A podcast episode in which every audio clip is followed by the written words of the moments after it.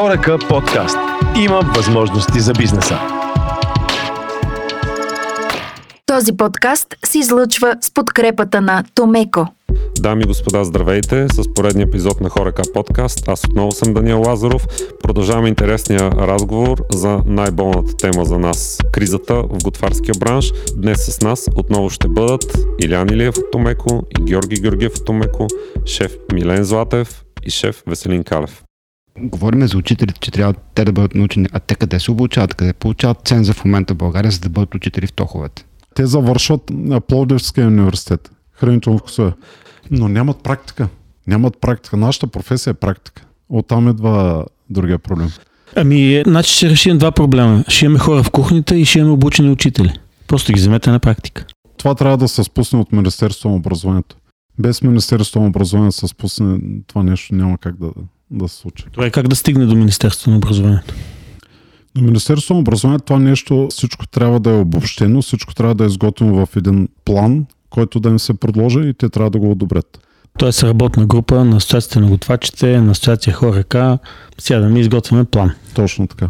Трябва да има готов план, график и изготвено предложение. Естествено да е обобщено всяка една точка, какво предлагаме, защо го предлагаме, какви проблеми ще реши, какви са актуалните проблеми, върху които трябва да работим и те трябва съответно да, да ни помогнат, като те ги заявят в учебната програма, дори когато обучават бъдещи учители.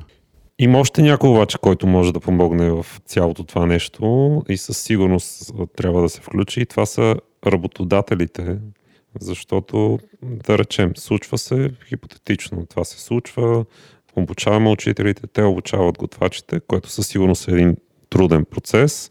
Със сигурност трябва да се промени практиката на готвачите, не просто да отидат в хотела и, както ти каза, застави бали лук и картофи и тотално губиме интерес им, даже не отиват на следващата си практика. Може би никой не им държи сметка дали са отишли, няма отсъствия. Окей, идват обаче работодателите. Имаме ли силни работодатели или силни работодателски браншове въобще в кулинарията? В ресторантьорството, може би по-скоро. Ти говориш за работодателски брандове. Не, то може да има силни брандове. И, и ги има, но те не работят в тази насока. Те не работят съвместно с училищата и с ученици или с МОН. Няма го това нещо. Окей, okay, затова казах, че това са хората, които със сигурност трябва да се включат и да помогнат, за да може обучените готвачи да знаят, че има такива брандове и те да имат интерес да изучат каквото трябва да изучат, да отидат там, да стартират от ниското ниво и след това да продължат да се развиват. Обязателно, обязателно, аз съм напълно съгласен. Виж, то е много лесно дали ние, дали министерства, дали училищата, дали директорите да намерим правилния път и правилния подход. Както сега, ние няма да измислим топлата вода, хората са го измислили. Дори от нашата история, ако погледнем назад, ние можем да се получим много. Примерно 30-те години в България се развива страшно много кулинарията. Особено в София, а не сам. Защо? Защото идват много френски и италиански готвачи, които работят в нашите ресторанти като главни готвачи и нашите готвачи попиват от тях. И оттам ресторантьорството ни се развива много. 30-те години ние още тогава сме използвали прямо поширени техники с продукти като аспержи, артишок, труфели и така нататък. Точно това е единия подход. Дали прямо ние ще поканим тях или може да пращат прямо ученици за лятото, прямо за един месец като стаж. Това също според мен ще бъде много интересно за всички страни. Първо ученика ще отиде, той ще е много ентусиазиран, ще научи много неща, ще отиде в чужбина и после той ще се върне с съвсем друго мнение, друг поглед и друг мироглед. Това е едната стъпка, защото прямо в малките градове те ги изпращат на, на практики. Те няма къде да отидат. Къде да отидат на практика, защото прямо в едно малко граче с население, прямо 20 000 души, там няма fine dining ресторанти. Пак се връщаме към програмата, обучителната програма. Те имат, след като завършат, имат две седмици стаж. Толкова много? За две седмици не могат да научат къде стоят подправките в кухнята. Камо ли да, не знам. Пак се връщаме към практиките. Чисто изградено практичните учебни занятия, там не е нищо не е формулировано. Тоест няма за колко време трябва да отидат. Също така не се държи сметка изобщо дали ходят. Като отидат, там също трябва да има изготвен план какво те трябва да правят. Защото те отиват в един ресторант, ги спускат учениците и готвачите им дават естествено да чистят, да белят. Няма лошо, там трябва да се тръгне. Съгласен съм, Но не само това. но не само това. Защото ако го кара всеки ден да прави само единствено това, както казахме, той го е изгубил още в началото. Той човек си казва, значи това ли ще прави цял живот? Той така го разбира, така го вижда. Аз ще беля лук, картофи и, и моркове. Така го разбира. Едно време това нямаше проблем. В смисъл така беше, аз цял лято съм, само това съм правил. Но тогава подхода и мисленето ми бяха съвсем различни. Имал си по-малко информация. Сега вече Точно, да. Сега има много информация. Не говорим, че социалните медии също нали, промениха много мирогледа. Тоест, те гледат в Инстаграм, примерно, гледат нали, ни красиви чини, и той иска веднага това да почне. Той няма как нали, веднага да го направи, но иска по-бързо поне да стигне до там. Тоест, пътя да е кратък. И ти като го караш не само да, да бели, да чисти да ми, ти го тикчаваш много бързо. Трябва да стартира там, но трябва да се изготви една програма. Първо, първата седмица прави това. Втората седмица прямо прави заготовки. Трета седмица го спускат примерно с някой от готвачите да приготвя ястията. И по този начин той вече ще се запали много повече. Поне според мен, не знам. Така е. Напълно съм съгласен. За мен липсва това, че няма конкретика. А, Както вече споменах, чисто в учебната програма, чисто в практическите ни занятия. Според мен, ако се въведе този модел, т.е. всичко да е описано и също така, когато го изпратят прямо при Веско, защото той в момента работи в ресторант, като го изпратят при него, не той да се чуди нали, какво да го прави това момче или момиче, а той да има примерно програма месечна. Първите два или три дни правят това и това. После другите дни правят това и това. Също така да ги пращате в ресторанти, където могат да му обърнат достатъчно внимание. Това го знаем аз и ти, тъй като сме били и в ТОХ и после цял живот сме продължили да се развиваме в различните ресторанти и различни кухни. Проблема е, че повечето учители, не повечето, сигурно всички, никой не е стъпвал в ресторант. Добре, какъв е критерия на едно училище, къде, в кое заведение да изпрати децата на стаж? Какъв е критерия? Какъв е критерия? Как директор или който решава там, определя, аз сега ще пратя в а, Зорница Family Estate и ще пратя и в а, Паваш. в Паваш и ще пратя. Как го решават? Какъв е критерия? Както казах, ние няма да измислим топлата вода. То е измислено. Мога да ви дам пример с кулинарните академии в България. Защото те също обучават студенти и ги изпращат на обучение в чужбина, в смисъл на изведен практика, айде така да го кажем, на наш език. Там е на базата на всеки ученик как се справя, какво желание има, какви оценки има и така нататък. Тоест, учителите или нали, инструктори се наричат, кулинарните инструктори, те ги наблюдават и те определят кой ученик в какво ниво ресторант или хотел заслужава да отиде. Това е едното. При училищата го няма това нещо. А как е? Голяма е разликата между академиите, частните, които имаме, които поддържат доста високо ниво в България и тоховете. Къде ходят децата на стаж? В академиите са лекторите са професионални готвачи. Разликата, която е Да. между... Окей, Да. а в тоховете В тоховете са учители, които са повечето са, предполагам, 20 години на тази длъжност. Нямам идея, но предполагам. И те са си на нивото. Ние за тия 20 години двамата смилен сме минали, сме обиколили доста кухни и сме видяли доста неща. в тоховете от учителите зависи къде едно дете ще отиде на практика или от директора, или от заместник директора. Та, директора би трябвало, тъй като аз говорих прясно с директорката в Благоевград. Тя какво ти каза? Миналата година по нейна инициатива децата са пратени в по-добрите, в смисъл не по-добрите, а тези, които имат интерес деца, са пратени при колега в Кемпински Банско.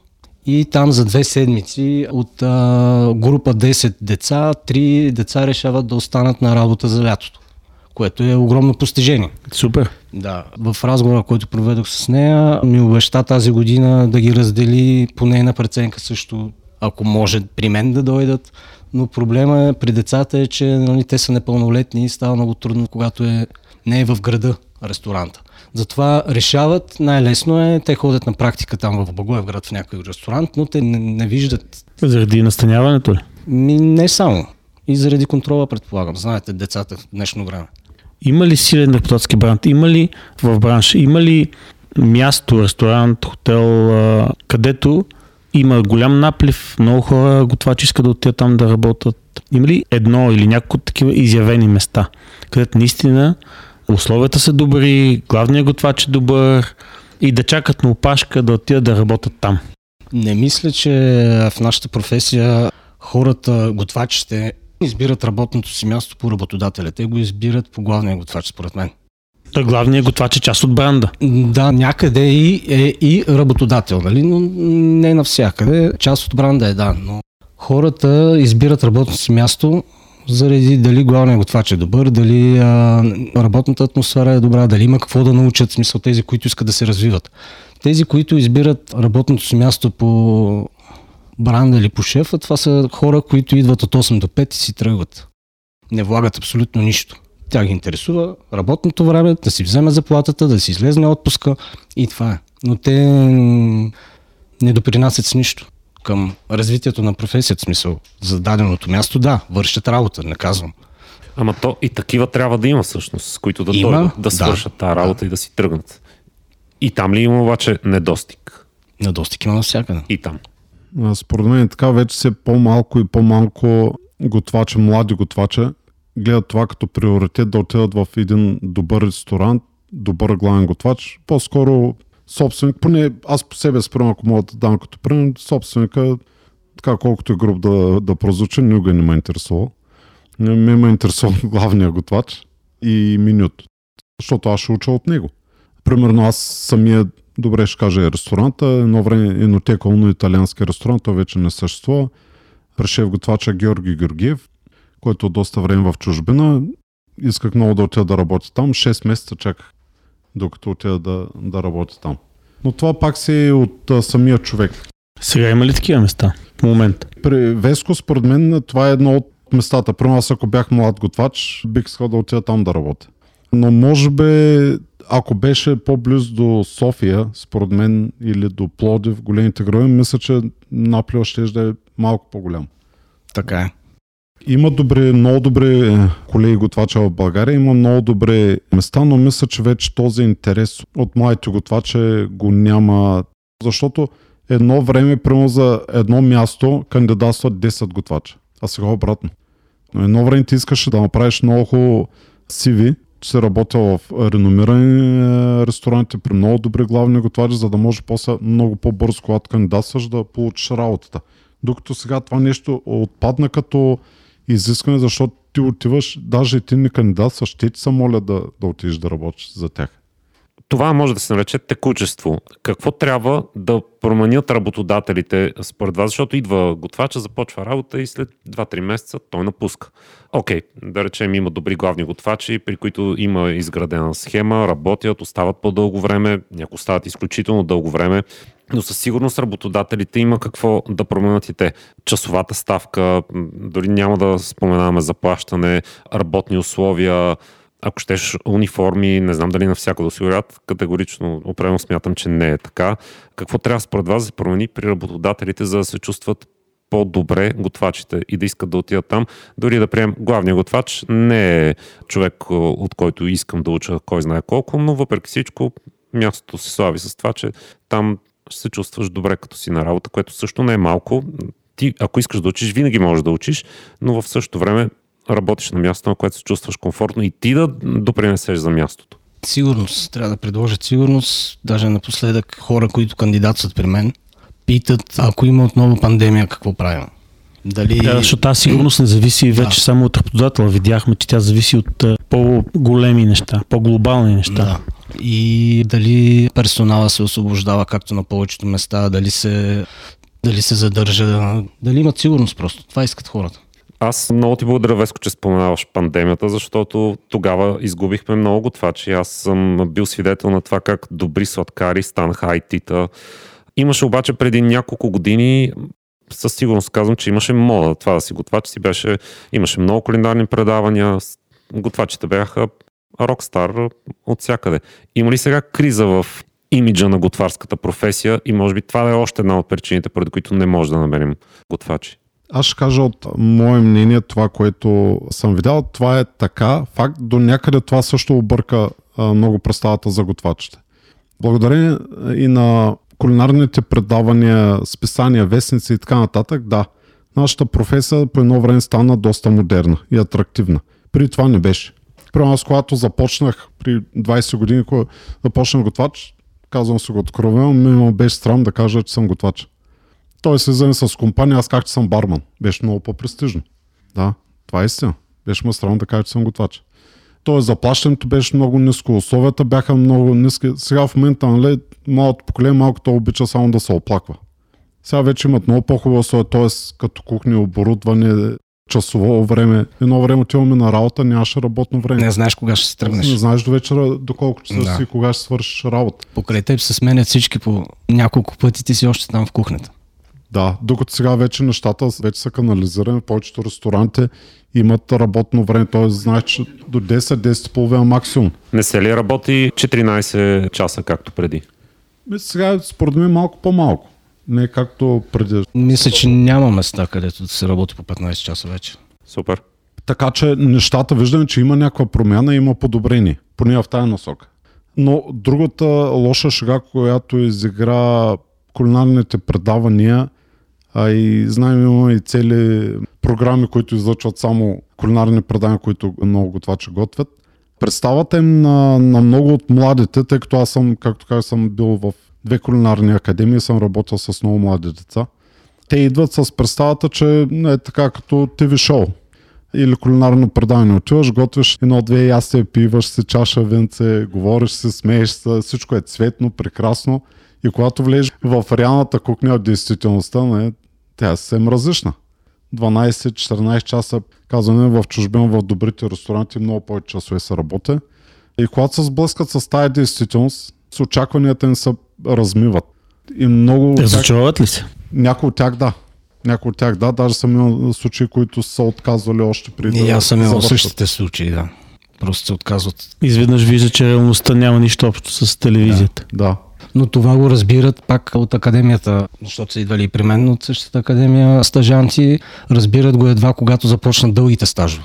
И като влезне в истинската кухня, и като изкара няколко месеца и си даде сметка, че всъщност не иска да изкара живота си по този начин. И просто казва, не е за мен професията. Но пак ето, стигаме до практиката. И тя, готварската професия е много предизвикателна.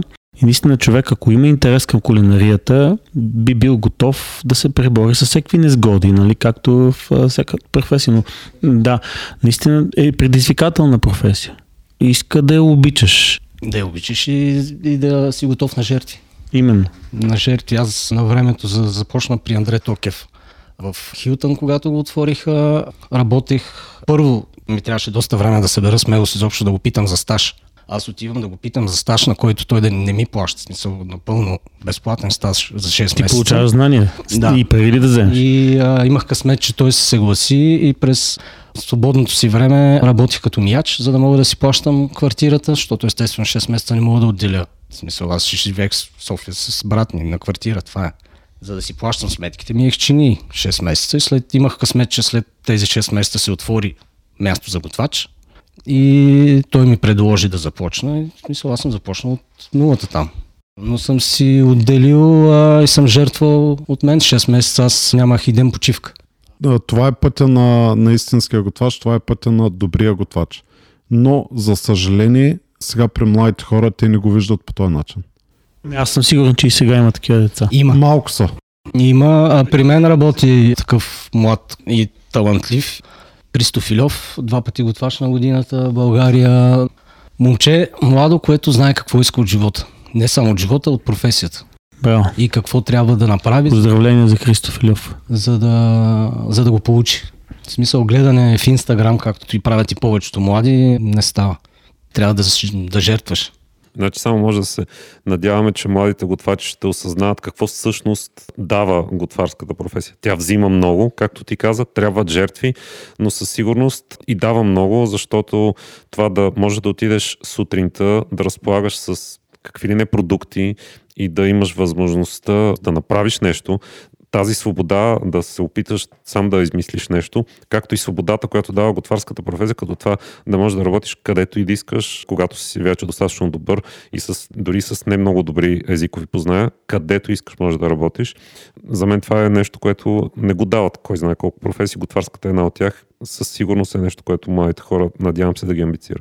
Наистина е много хубава професия. Както казахме, ето ние с Веско се занимаваме цял живот с нея. Аз специално 14 годишен не включвам и тока, след това и в казармата също бях готвач. Само единствено това съм работил, нищо друго. Планирал ли си русенско варене в казармата? Не, не ми се налага. Аз съм. Аз съм панирал шванти. Панираните шванти, те си има кой да ги яде. Поздрав за сервитьорите. Да, да, да.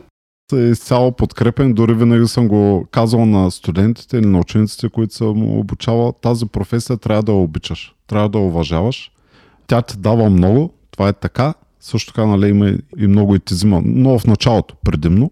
Ако човек е съгласен в началото да пожертва себе си, личния си живот, личното си време и други саможертви, след това вече пътя е много по-лесен.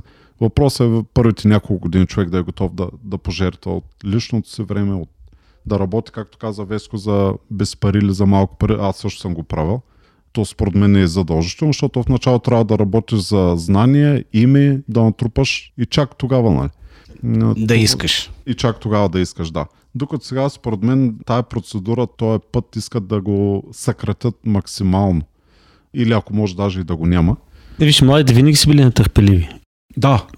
Това си е характерно за младостта. Така че не трябва да им се сърдим, а по-скоро трябва да ги мотивираме и да им покажем, че всъщност, ако те са отдадени на професията си, имат шанса и да са търпеливи, имат шанса да стигнат до това, което вие сте стигнали и да им бъдете добър пример. Напълно съм съгласен. Това е начин да им дадем правилния пример, да ги мотивираме, да ги стимулираме. Другото, което примерно може да дадем като разлика, в чужбина, примерно в един мишлен ресторант, там собственика в повечето случаи, както казвам, дали ще е семейен ресторант или не, той е и главният готвач, но той е с корката и е в кухнята и работи всеки ден наравно с тях. Това е огромен стимул за тях, дава им правилния пример и тези хора искат да го следват. И те искат да работят. Докато тук при нас, нали, малко е по-различна ситуацията. Нали, колко собственици са в ресторанти и работят наравно с готвачите? Колкото и мишленски ресторанти имаме толкова. Да. Да. Много добре го казах. Аз няколко години нали, вече наблюдаваме и доста колеги готвачи отвориха собствени ресторанти, което е правилният път и те работят. Както примерно, пак ще дам за пример шеф Андре Токев. Доста колеги, нали, които дават този пример, но са малко. Но да говорим в началото, примерно при 15-20 години, това нещо не съществуваше. Това нещо го нямаш. И по този начин нито можеш да накараш младите да ги мотивираш по някакъв начин. Според мен оттам изгубихме много кадри. В смисъл, той проблема започна с липсата на персонал, може би от 5-6-7 години стартира. Пандемията го засили много, тъй като много колеги се отказаха и смениха професията. Но този проблем е, той може би започна много при това. Той е характерен за развитите економики. Нали? Не може економиката да се развива и да не очакваме, че в един момент ще бъдем къси от към персонал във всички сфери. Така че тази сфера не е по-различна от останалите. Слава Богу, последните 10 години хубавите места стават повече и съответно хората са по-малко. Затова изискват просто да положим повече усилия, за да се случат а, нещата. Но този проблем с липсата на персонал, за огромно съжаление, не е само в България. А той А всички развити економики имат липса на персонал. Да. И с, с благодарение на пандемията още повече. Да, той е в цял свят, както споменах, преди няколко дни се върнах от Германия, от Холандия и там а, говорих с колегите ми казаха, че при тях е същата ситуацията. Липса на, на готвача. Не само в нашата професия, в, в доста професии има липса. А може би също така, според мен, социалните медии също и те повлияха много това да се случи, тъй като много от, от предимно от малото поколение работят много и в сферата на социалните медии. Тоест ютубъри, тиктокъри, инфлуенсъри и така нататък. Това според мен също допринесе и за голяма част онлайн магазини, IT специалисти. Това е, нали, според мен, моето виждане, една от причините да е около 15-20%. Аз сега не точен процент няма как да дам, но от хората нали, работят в тази сфера, която прямо при 15 години този процент го нямаше. Той беше на пазара. Нали, Това е също една от причините да има липси на, на кадри. Хората, отиващи с малко умения български готвачи да работят в чужбина, това, което ще видят, няма да им хареса. Гарантирам го. Нали, той ще стои на фритюрника от 9 сутринта до 11 вечерта и точка. Ще му пащат доста по-добре. Това какво го прави? Фритюрис? Не мога да ти кажа Fish and chips рис. Рис. Fish and chips. Вадиш и пържения лук, и картофите, и рибата, и крилцата. Да, и крилцата. Това е- само след звукове сигнал. Да, да, да. Момчета, благодаря ви много за вашето гостуване. Наистина смятам, че стана страхотен разговор и че вие сте точните хора, с които трябваше да го проведем. Благодарим за поканата. Мисля, че има още доста какво да кажем, но Аз също много благодаря за поканата. Нека завършим наистина оптимистично. Мисля, че така трябва да е всеки един финал. Надявам се да имаме много добро развитие на кулинарията и на хотелиерството и изобщо на туризма в България, защото според мен туризма трябва да бъде един от основните отрасли в нашата економика, както примерно гърците правят. Също така трябва да се лансираме много повече нашата кухня, нашите продукти, защото имаме с какво се гордем. Трябва да се обединяваме все повече и повече всички отрасли да работим заедно в екип, както вече говорихме преди малко. Училища, кулинарни академии, асоциации на различни браншове, съвместно с Министерство и държавата. И според мен по този начин може да постигнем някакъв бъдещ добър ефект за всички нас. Дано, защото всички страдаме от затварянето на ресторанти. Някои ресторанта добри в Пловдив затвориха, в София затвориха ресторанти със сигурност. Поради липса на персонал. Поради липса на персонал. Точно така, то е един кръг, в който ние всички сме една малка частица. И трябва ние да го осъзнаем, да го разберем, че този кръг, ние всички сме затворени в него и сме зависими един от друг. И трябва да се помагаме.